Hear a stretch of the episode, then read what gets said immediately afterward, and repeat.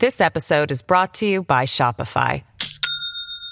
Do you have a point of sale system you can trust, or is it a real POS?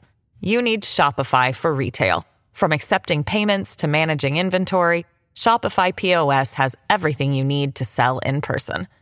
Go to shopify.com/system all lowercase to take your retail business to the next level today. That's shopify.com/system. Welcome to the New Books Network. Good morning. Thank you for joining me for another exciting episode of New Book Network's African American Studies podcast. Today, I am joined by Dean Tomiko Brown Nagin, author of Civil Rights Queen, Constance Baker Motley, and the Struggle for Equality. Dean Brown Nagin is Dean of Harvard Radcliffe Institute, one of the world's leading centers for interdisciplinary research across the humanities, sciences, social sciences, arts, and professions. She's also the Daniel P.S. Paul Professor of Constitutional Law at Harvard Law School and a Professor of History at Harvard University. She's a member of the American Academy of Arts and Sciences, the American Law Institute, and the American Philosophical, Philosophical Society, a Fellow of the American Bar Foundation, a distinguished lecturer for the Organization of American Historians, and a member of the Board of Directors of ProPublica. Dean Brown Nagin has published articles and book chapters on a wide range of topics, including the Supreme Court's equal protection jurisprudence, civil rights law and history, and the Affordable Care Act. She is a contributing editor of Politico magazine. Her first book, Courage to Dissent Atlanta and the Long History of the Civil Rights Movement, won the 2002 Bancroft Prize in American History. Today, we will be discussing her second book, Civil Rights Queen Constance Baker Motley and the Struggle for Equality. Thank you for joining me today, Dean Brown Nagin. It's my pleasure. Can you tell us a little bit about the book? Sure. Civil Rights Queen is a book about Constance Baker Motley, who was a path breaking civil rights lawyer, politician, and judge. In fact, she was the first Black woman appointed to the federal courts. And I use her life and work to discuss social change in and legal change in 20th century America. She's a person who both embodied change herself because she was personally a pathbreaker, but also helped to bring about social and legal change for others. And so she was a very appealing uh, subject for a biography. How did you become interested interested in Constance Baker Motley? Sure. Well, I had long known about Constance Baker Motley, but it was not until I was writing Courage to Dissent, Atlanta and the Long History of the Civil Rights Movement uh, that I looked in depth at her work and legacy. And I did that um, because she is the lawyer who argued the Atlanta school desegregation case all the way to the Supreme Court uh, successfully. And I uh, approached the chapter on that case with the intention of writing a biographical sketch of Motley, as I did for all of the lawyers who were part of that book project. And what I noticed uh, at the time is that there was relatively little um, scholarly engagement with Motley and her legacy. And I thought that uh, it was, as I mentioned in the introduction to Civil Rights Queen, a kind of historical malpractice to um, to overlook her or to minimize her to the extent that I found in the literature at the time. And so I set about writing about this extraordinarily fascinating and impactful lawyer. How difficult was it to reconstruct Motley's life, or was it? What challenges did you face as a writer, as a scholar, in creating this text? Sure. Um, I would say that there are many, many sources, archival papers about Motley's life and work held by the Library of Congress, the uh, Smith, uh, Sophia Smith archives, um, uh, Columbia, NYU. In addition, there were some personal papers um, that uh, I found from um, the with the help of, of family members. The thing that was difficult, I will say, is researching and recreating her internal life.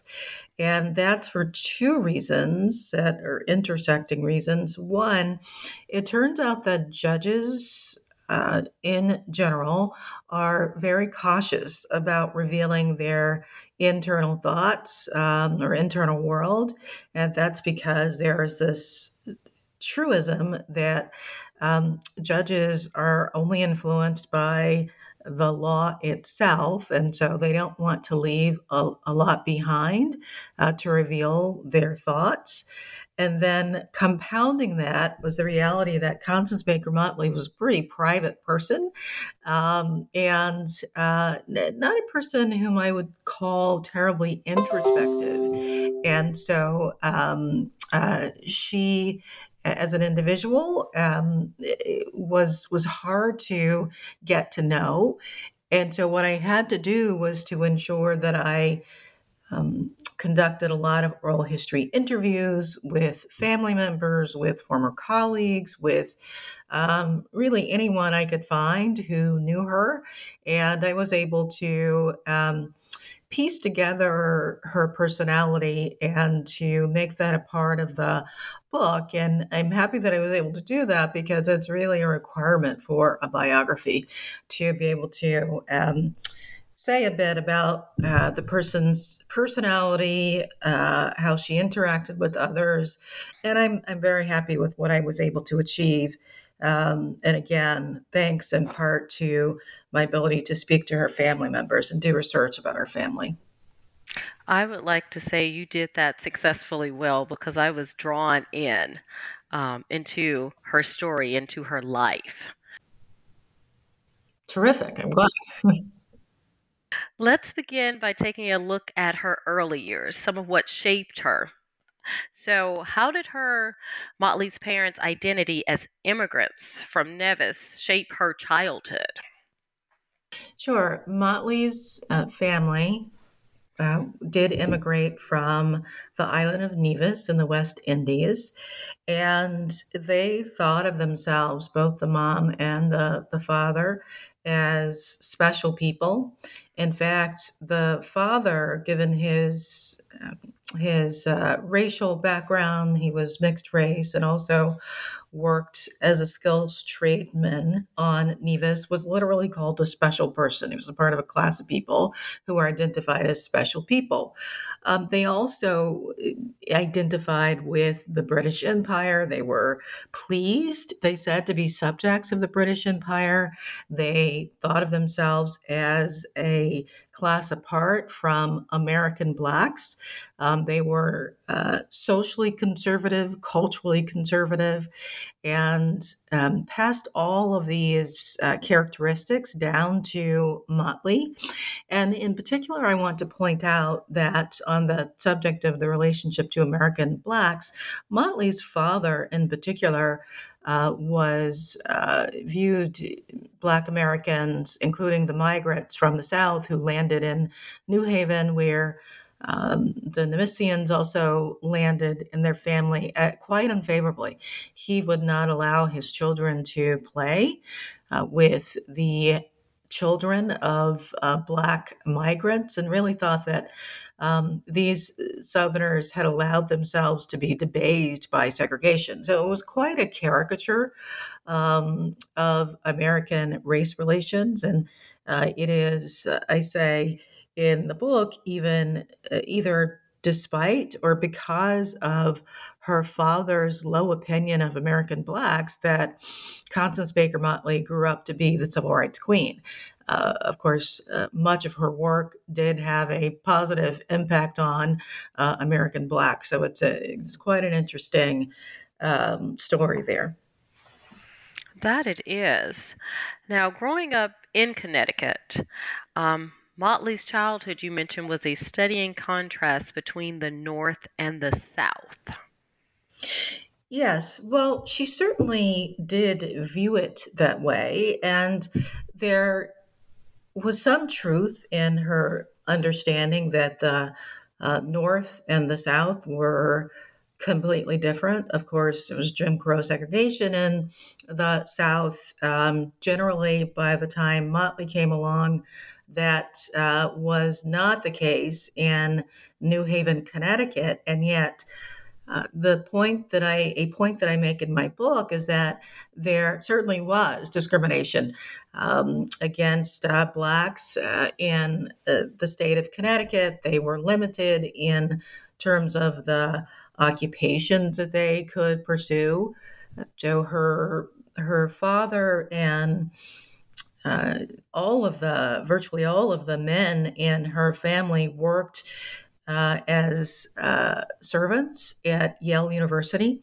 Um, they were not blacks were not uh, invited to work in the high paying industries, including the munition munitions uh, industry in uh, Connecticut. Um, she also um, recounts one incident of discrimination, racial discrimination, um, where she was not allowed to um, uh, use a public beach in Connecticut.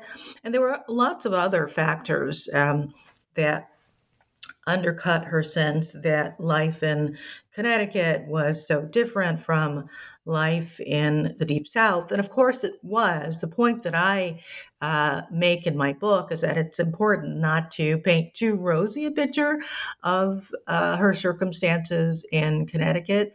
Uh, including because she she faced a lot of barriers, much of them connected to her class background, but of course, class and race are um, are connected themselves.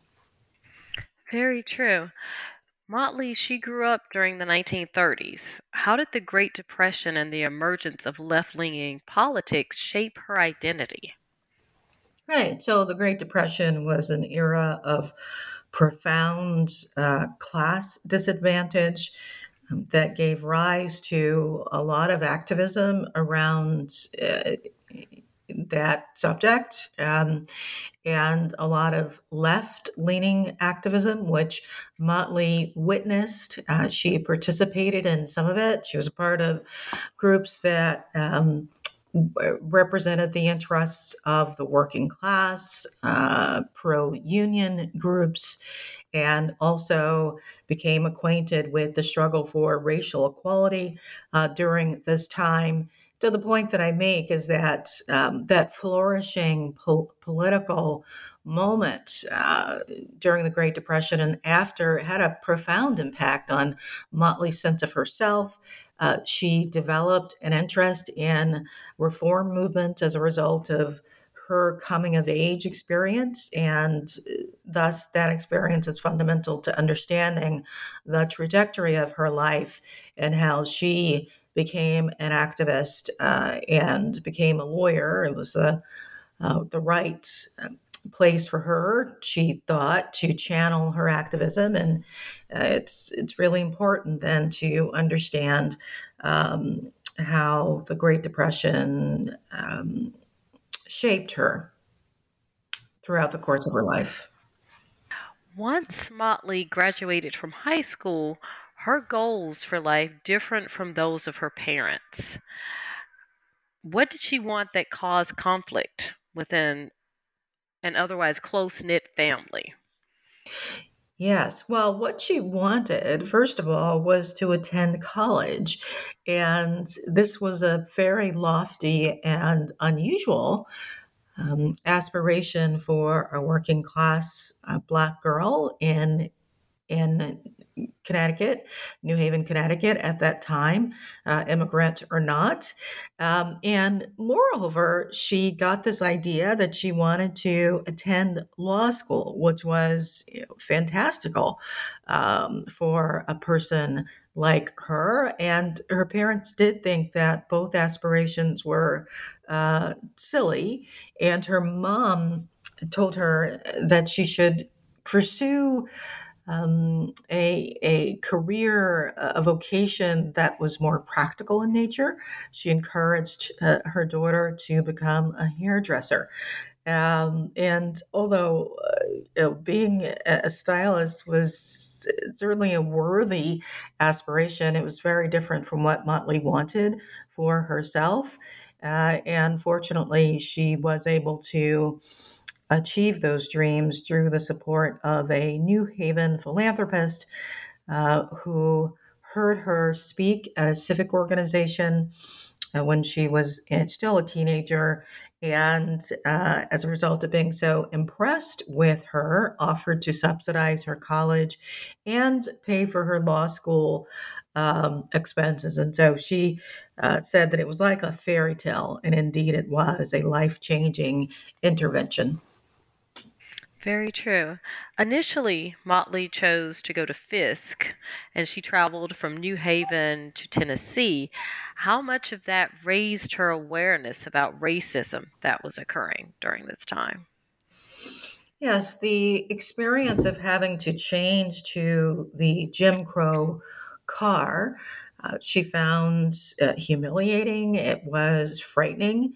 And then once she arrived in Nashville, of course, she also was experienced to uh, subject to the experience of uh, of uh, Jim Crow segregation, uh, and and she didn't like it, and of course, it fueled her ambition to to do something about this uh, terrible inequality, which she ended up. Um, uh, doing just that through her career as a civil rights lawyer, and uh, eventually transferred from Fisk to NYU, in part because um, Fisk was much quieter than she had expected. This was because of the war. Um, many professors and others had uh, uh, were, were not on campus because they were on the war front, and also she found Fisk less uh, politically engaging than she wanted. As I've explained, she was quite a politically conscious, socially conscious person. She wanted to be involved, and she found that many of the students at Fisk, who some of whom were um, very unlike her in terms of their class background, just were were not as as as socially engaged, and so she uh, wanted to go back to New York, and she did, to be on a campus uh, that was quite socially engaged, and that was NYU. And she completed her degree at NYU and she entered into Columbia Law School. What was that environment like? Environment like, given that it was 1944, you mentioned how Fisk and with the war, what was happening. Did something similar happen at Columbia during this time? Sure. Well, I would say that she uh, certainly was. Um, uh, her, her chances for attending Columbia Law School were increased because there are so many men uh, who, again, were on the war front. And so uh, Columbia did admit a handful of women and also uh, a handful of people of color. Uh, and yet the experience was not uh, terribly engaging for her. She uh, experienced law school as rather boring. Of course, this was before um, there was a civil rights curriculum, and uh, so she she just wasn't that engaged by uh, law school. And in addition, it wasn't a, a, a terribly inviting environment for women. Um, this was the era when uh, female students were thought to not belong um, and were either ignored by professors or they were um, eh, they were subject to Women's Day when they were expected to be on call, uh, and so it was not a, it was not a great environment for her. And she was happy to to graduate and to find uh, her uh, find an ability to pursue her passion for social change through employment at the NAACP Legal Defense Fund. What was it like for her working with Thurgood Marshall? Well, the first thing I will say is that Marshall hired her on the spot when she came to his office seeking a an internship, and this was a very different experience from uh, her attempts to find employment in New York City law firms, where the partner uh, tells a story where a partner look, took one look at her and closed the door. Uh, so it was not very welcoming. And this was, uh, of course, a common experience for the few women uh, law school graduates at the time. In fact, it, it continued to be uh, a common experience for them. Uh, Ruth Bader Ginsburg tells a similar story. Sandra Day O'Connor um, uh, told a similar story about the lack of opportunities. And so it was terrific to be invited by Thurgood Marshall to work at the NAACP Legal Defense Fund, uh, to be uh, told about his experiences working with women uh, who were engaged in, say, public school teaching. Um, he was a warm colleague, uh, although as I describe in my book, there were several instances of uh, Motley uh, experiencing the same kind of limitations based on gender that any woman experienced at the time. As the time of her professional life begins to take off, there were some changes in her personal life as well. She gets married. Yeah, Motley does not seem to have that traditional marriage for the time period. That's right. I, I do tell a story about uh, her marriage to uh, Joel Wilson Motley uh, and how it was a companionate marriage. He supported her at a time when uh, it was just uncommon to have what I describe as a more or less egalitarian marriage. Of course, it was helpful that his profession was real estate.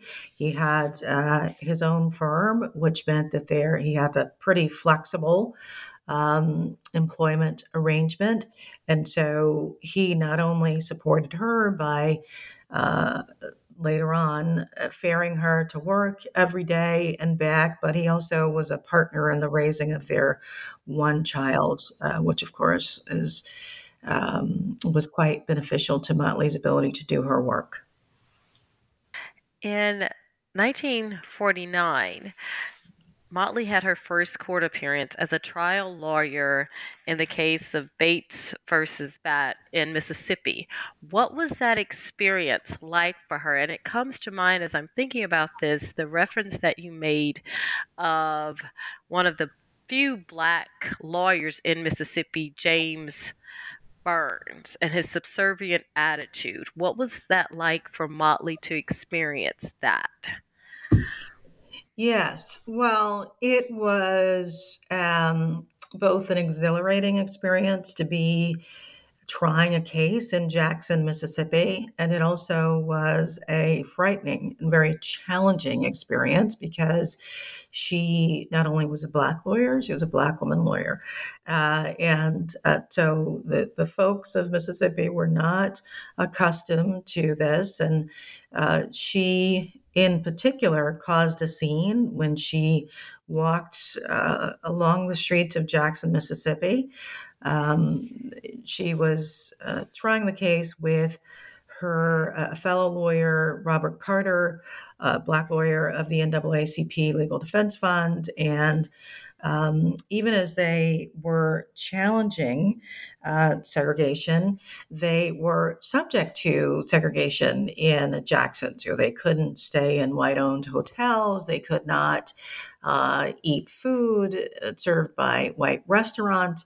I tell a story about how they couldn't even they were they were treated disrespectfully uh, by a white proprietors, including at um, a fruit stand, uh, which angered Motley, but she understood that she had to abide by the social norms of the day.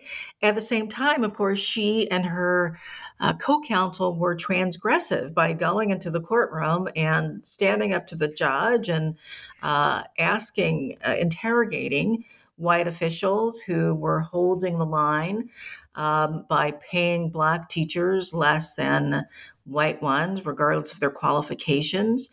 And um, the contrast between uh, Motley's transgressiveness and what was expected of Black people, including the handful of Black lawyers um, who were practicing in the South, was illustrated by this co counsel, uh, Jess Brown, who, um, even as he was the local counsel for the NAACP, illustrated his subservience to whites by never turning his back on the judge and also walking bent at the waist away from the bench. Um, and it was just extraordinary. And he also was very clearly frightened um, by the experience of being seen as an ally of these Black lawyers from New York uh, which is a way of saying that this was a dangerous assignment for Motley and Carter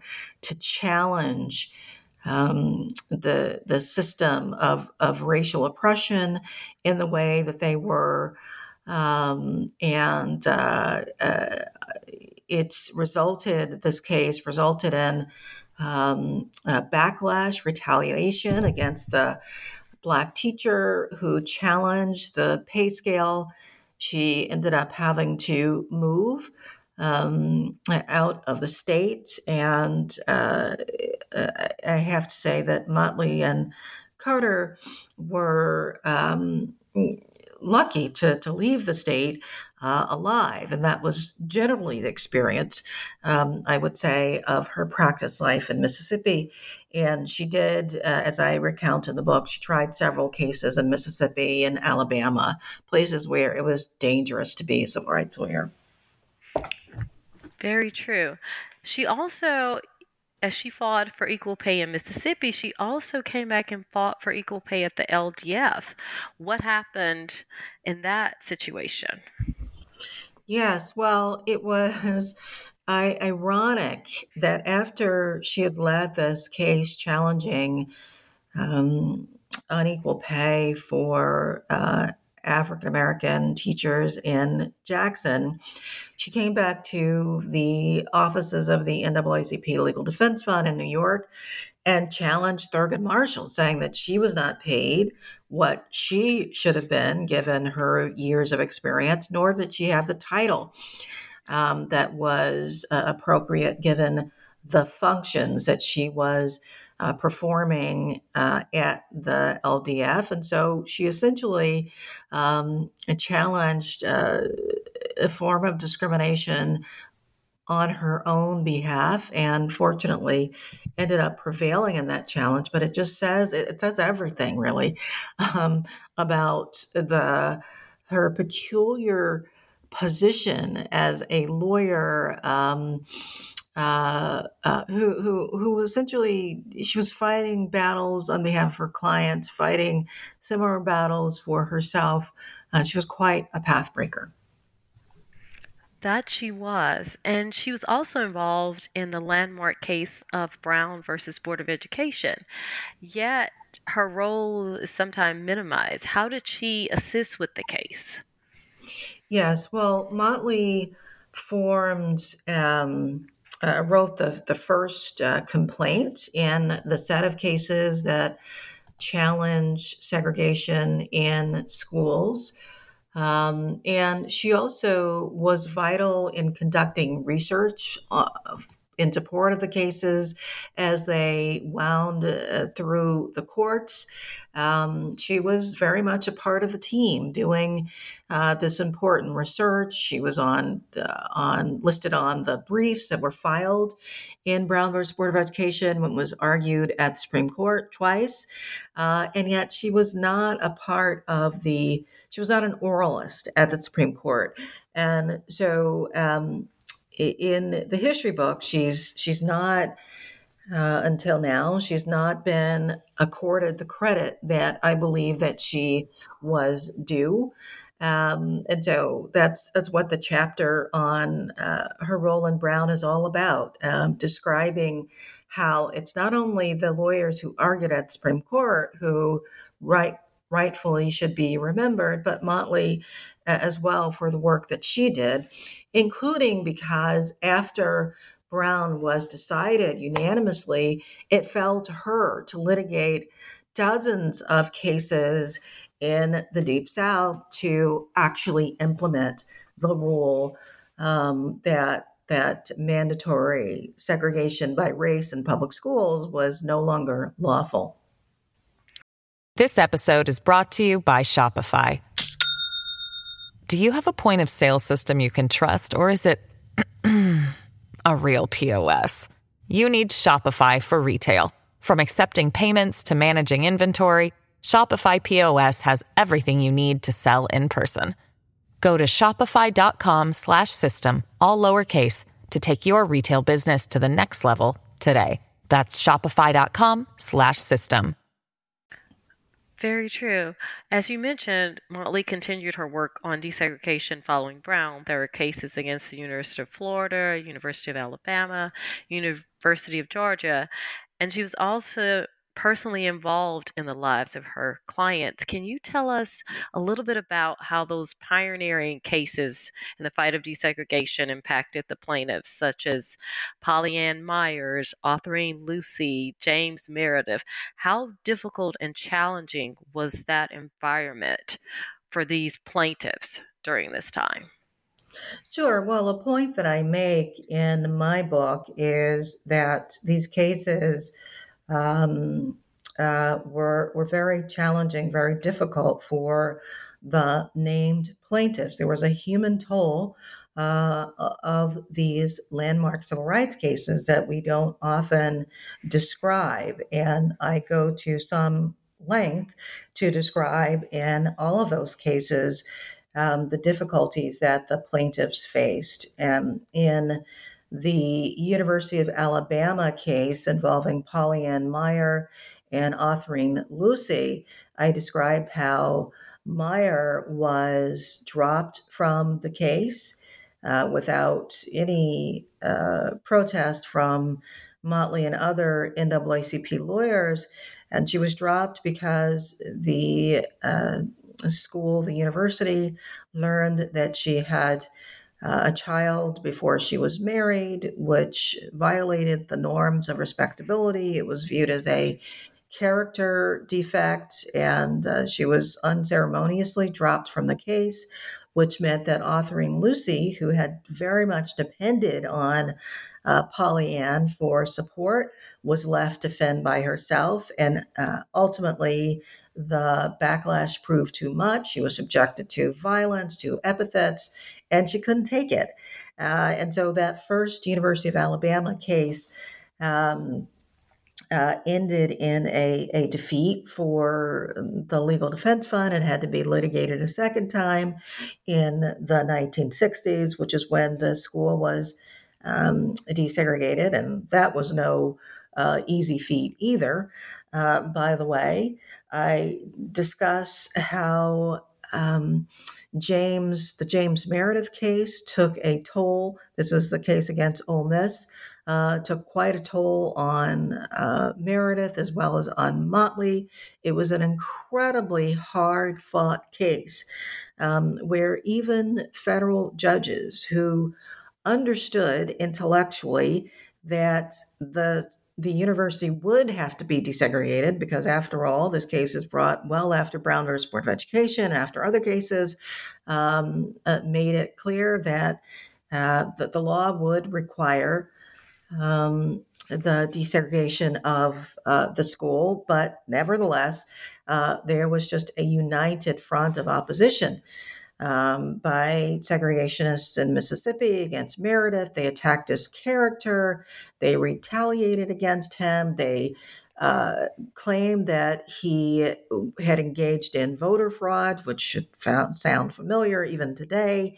Um, so, just an effort to wear him down, uh, which was also an effort to wear her down. And I, I describe how she had to go to great lengths to be supportive of Meredith, um, and how there came a time when he uh, just just gave up, and he had to be um, uh, essentially made to endure. And we're happy that he did, uh, because eventually, uh, by virtue of a Supreme Court order, James Meredith was ordered into the university, and yet even then there was lots of backlash, and um, uh, an individual lost his life as a result of that fight to integrate Ole Miss. And uh, these are the stories about these cases that uh, I believe we ought to know. Um, in addition to understanding that it, they were landmark cases that resulted in um, uh, African American students and others being able to attend these flagship universities today. And it was no easy road for the plaintiffs or the lawyers. I agree. These are cases, and we do need to know more about these plaintiffs. In 1961, when Thurgood Marshall was appointed to the U.S. Court of Appeals for the Second Circuit, Motley suffered a setback, a professional setback, when he chose Jack Green, a white civil rights attorney, as his successor. How did Motley respond to this challenge? Right. It's Jack Greenberg, and Marshall endorsed Greenberg for his position, and the, the board ultimately appointed him. Um, Motley was disappointed, as were many Black lawyers. Um, she thought that she deserved the role. Uh, there were other Black lawyers, including Bob Carter, who might have been appointed to director counsel of the NAACP. None of them were. Um, Motley responded with disappointment, but she she carried on, which is what she always did. Um, she didn't think it was fair. She didn't think it was right, but she was given a sort of consolation prize in that she was appointed number two to Jack Greenberg.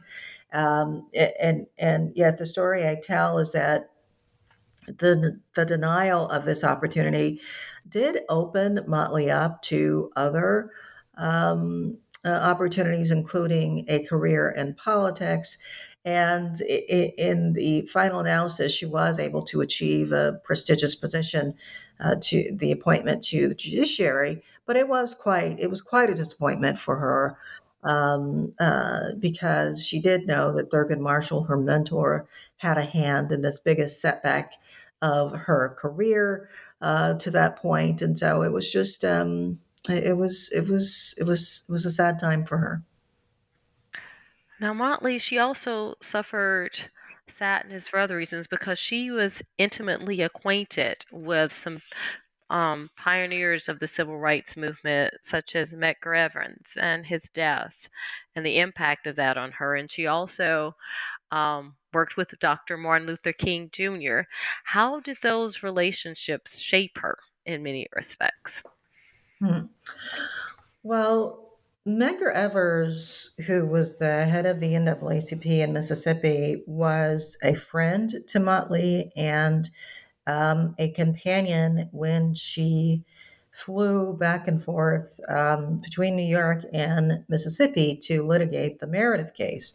He would pick her up from the airport. He would um, invite her to be a part of uh, the community. She stayed with um, and Myrlie, his wife, and their children when she visited Mississippi to litigate. Uh, and as I mentioned, this is a very dangerous assignment. And so it was so helpful to have his support when she was in the state. Um, uh, as I describe in the book, after Motley left Mississippi, uh, after she had finished litigating the Meredith case, Medgar Evers was assassinated.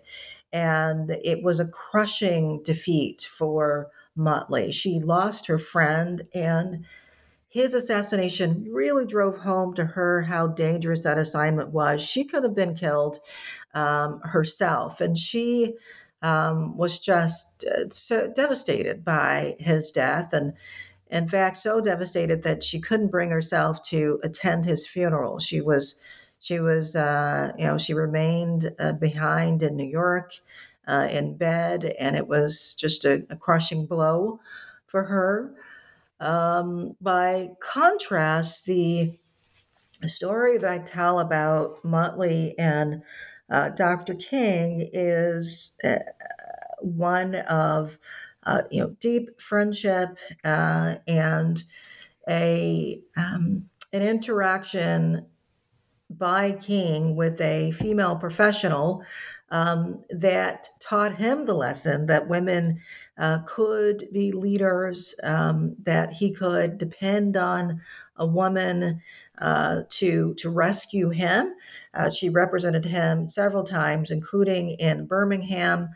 Um, and it, it's a it's a terrific story to tell because it does stand in contrast to other uh, stories that we've heard about King and how um, he was a disappointment to leaders like Ella Baker, um, who famously said that King had uh, feet of clay because he didn't rise to the occasion, in her view. Um, he, he, wasn't the community leader that she thought, Ella Baker thought he should be, and didn't recognize her and other women leaders in the way that he ought to have. Um, and yet, Motley is a different story. And I explained that um, uh, in in a, in part the reason that King was able to recognize Motley was because she was in she was occupying a traditionally male role as a lawyer and and so he does get proper credit for recognizing Motley and yet um, uh, his ability to get along with her to admire her does not really take away from the critique lodged by people like Ella Baker, um, who are working in his own organization and not uh, did not receive uh, the proper credit due. Very true. As I was reading your chapters, especially as Motley was working in the courtroom as a litigator, I wish I could have seen her. What was she like in the courtroom? Where, you know, what are the stories that you were able to learn about her in the courtroom? Mm. Well, the first thing that um, must be said about Motley is that she was is very tall, nearly standing nearly six feet tall, and she was physically striking. She was attractive or handsome woman, as as would have been said at the time, uh, and uh, all of these attributes were helpful uh, given the environment that she encountered in uh, courtrooms where she often was the only woman, uh, the only uh, person of color, or perhaps one of two. Um, so it helped to be physically commanding um, under those circumstances. Uh, she did encounter a lot of hostility from co counsel. I describe how when she was litigating the Meredith case, the counsel representing the state of Mississippi would not shake her hand. Uh, she you know, put out her hand once and it, it just hung out there because he, he would not touch her, which she thought was curious because she did not feel inferior. She had not routinely experienced this kind of treatment. Um, and so it was it was disappointing to her. Uh, he would not call her by her um, proper honorific, Mrs. Motley. Um, I recount how she challenged him and uh, said to the judge, who himself was a segregationist, if he couldn't call, the council couldn't call her um, uh, by her proper name, he shouldn't refer to her at all. Um, and so there were many, many moments like this, but ultimately, the impression that one should take away is of Motley being a kind of warrior um, for social justice and confronting the challenges that awaited her in the courtroom always. She was very strong, she was unflappable, um, and uh, was a terrific courtroom litigator. As I said, I wish I could have seen that because um, it would have served as so much inspiration, especially to women, to black women during this time period, and to others. Now, she moves on from litigating to actually her involvement in politics. How did she become involved in politics? Well, one thing I want to say, just going back to the notion of seeing her, um, I do include quite a few photographs in the book. Uh, there also is audio available of uh, some of Motley's Supreme Court oral arguments. And when I give presentations on my book, I do uh, sometimes play some of that audio because I I think it's important to hear how steady her voice is and how commanding she is. Um, uh, so there's there's that if you want to take a listen. I would so, most definitely. yes. So you were asking me about how she became involved in politics. Well, as I said, she did experience that setback at uh, the Legal Defense Fund, what opened her to the possibility of uh, entertaining the entreaties, numerous entreaties that she received over time to stand for political office. And why were people asking her to do this? Well, because she had name recognition, which is vital for success in politics. And also, she had a reputation for excellence. And um, so she was essentially worn down by New York uh, politicos who wanted her to run for office. She did end, end up um, standing for the New York Senate. She won a seat in the New York Senate, the first um, Black woman to do so. And then, really, the crown in her political career was being elected Manhattan Borough President. She's the first woman to be so elected. And uh, uh, it was it was controversial in some quarters. So as you can imagine, um, there were uh, Democrats in New York City and New York State, including in Harlem, uh, some men who were not that interested in uh, her invading their lane, uh, so to speak. And they articulated that they didn't see her as a legitimate representative um, of blacks in particular, and yet she was able to win those offices. And in her capacity as a an office holder, she did continue to fight for social justice. And through her control as Manhattan Borough president of the budget, she had a lot of influence over the budget. Of course, it's through the budget that one is able to fund social programs uh, she also funded revitalization programs for uh, Harlem. And so I view her as having been quite effective as a politician, although she was only um, uh, in only held office for a very short period of time uh, before being plucked for the federal judiciary. Very true. Now, she became the first black woman nominated as a federal judge judge, excuse me. Unfortunately, it wasn't without controversy. How so? Yes. Well, uh, Lyndon Baines Johnson nominated her for the federal judiciary and uh, originally wanted to appoint her to the U.S. Court of Appeals for the Second Circuit. There was blowback against that um, because she believed she was a woman uh, but it also was because of her race, really combined race and gender. She had a lot of detractors who wanted to see someone else appointed. These are very prestigious positions, and um, there were lots of lawyers in New York who wanted the seat for themselves. Uh, she had um, famous distractors, detractors uh, for this appointment, including Senator Kennedy, um, who wanted a white man appointed. He thought it was too politically sensitive to have two black NAACP lawyers, Motley and Marshall, uh, sitting on the the federal bench. Um, and so LBJ ended up appointing her to the U.S. District Court. Uh, that still was controversial for many of the same reasons.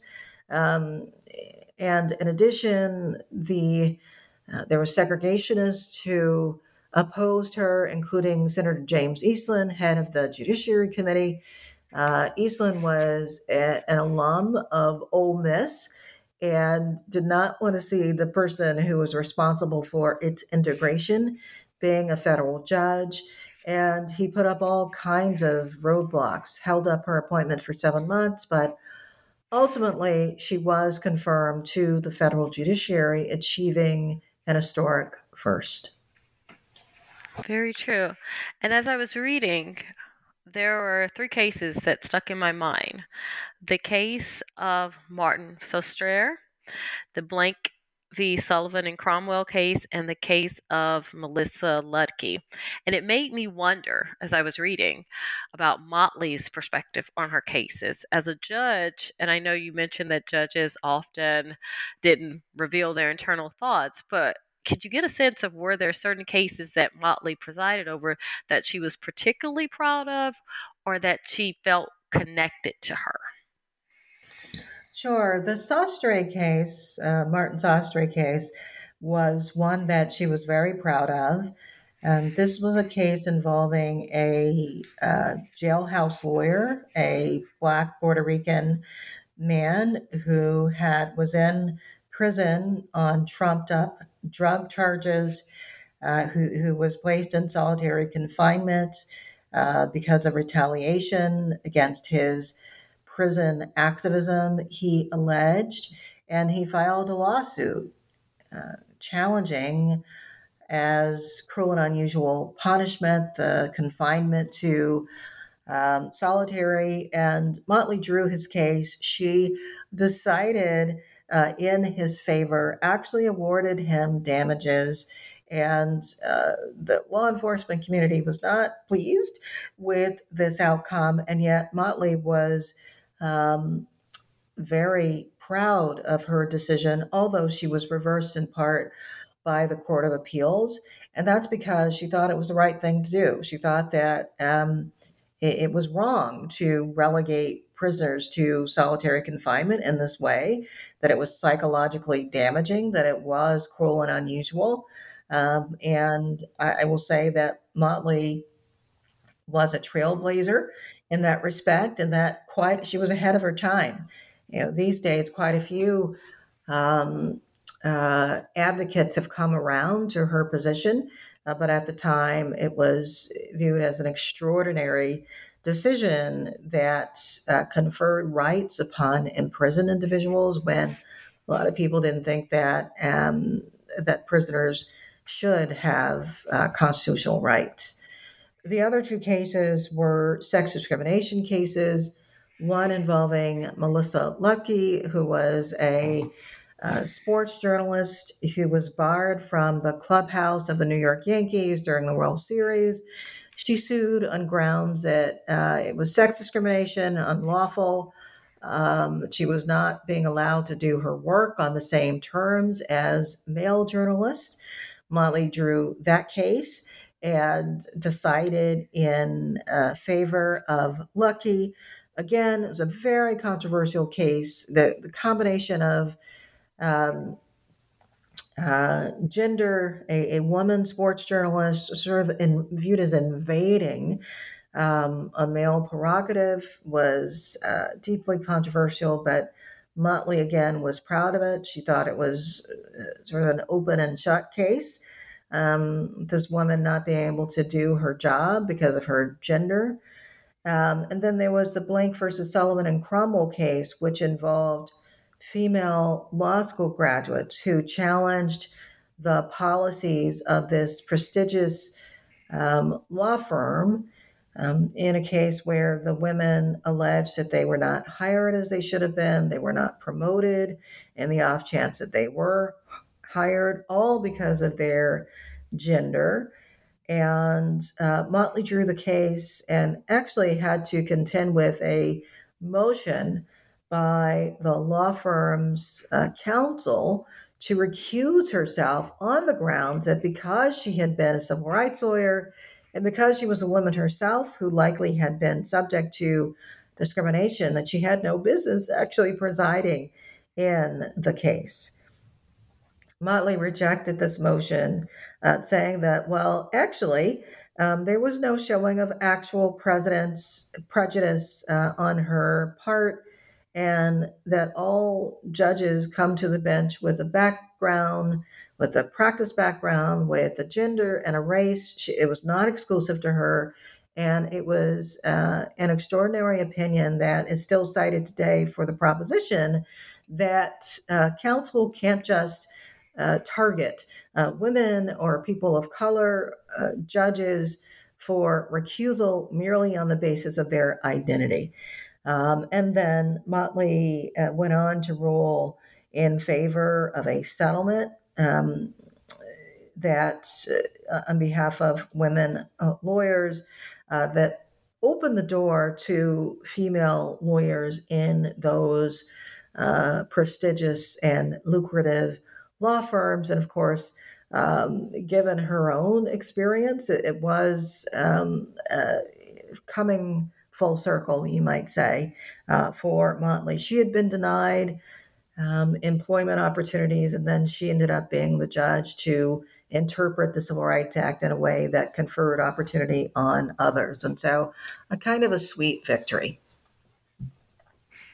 That it was. As we wrap up, what would you consider to be the most important components of Motley's legacy, and what do you want readers to take away from the book? Yes, well, I would say that if one asks the question of where was Motley most impactful, um, her her career as a civil rights lawyer was unparalleled, and she, along with the other lawyers who litigated cases such as Brown versus Board of Education, all of the higher education cases, and uh, civil rights cases in many other areas, voting, housing, etc., really changed the world um, uh, and and changed the law in a way that, uh, in context, should be understood as as quite radical change. And so that that those cases certainly are um, uh, among her greatest legacy, changing the world for for all of us, creating a regime where segregation by law um, fell, uh, and this after uh, at a time when um, and under circumstances where it just would not have been thought possible given the uh, precedent of Plessy versus Ferguson. Um, her impact on the bench is also an important part of her legacy. Um, she was a history maker. She created opportunity, as I've described, for other uh, women, uh, particularly in the professions. Um, she also uh, created a legacy as a working mother um, who was also a professional um, that continues to resonate with audiences. I've talked about this book uh, to uh, audiences, including law firm associates and partners. And um, unfortunately, many of them uh, uh still experience struggle around being a parent and being a professional. And uh, it is terrific to have been able to write a book about someone who was able to break a barrier there. And then, of course, there is the the theme that I discuss in my book of being a barrier breaker uh, as an African American and uh, being able to achieve quite a lot as a symbol of change and a representative of change. She became a representative of the state uh, when she had spent her career attacking the uh, decision making of uh, state actors. And so that is um, both remarkable, but also, as I describe in my book, she was only able to do so much um, as, uh, uh as a judge. Um, because of norms of professionalism, because of the eventual backlash against uh, civil rights advancers. And so ultimately, the legacy is one of personal achievement, but it's mixed in terms of um, the, the changes that the progressive movements themselves were able to achieve under the law. The women's movement, the civil rights movement, anti poverty movement, all uh, uh, ran up against um, uh, resistance. And uh, that too is a part of Motley's legacy. She personifies that backlash against the civil rights and women's rights movements. That she does. Thank you so much, Dean Brown Nagin for joining me today to discuss Constance Baker Motley. Readers, please go out and pick up a copy of Civil Rights Queen to learn about this path-breaking woman who is a war- tireless warrior, I want to say, for a social joy, for social justice. Dean Brown Nagin, thank you again. Thank you again for joining me today. It's been my pleasure. Thanks for having me.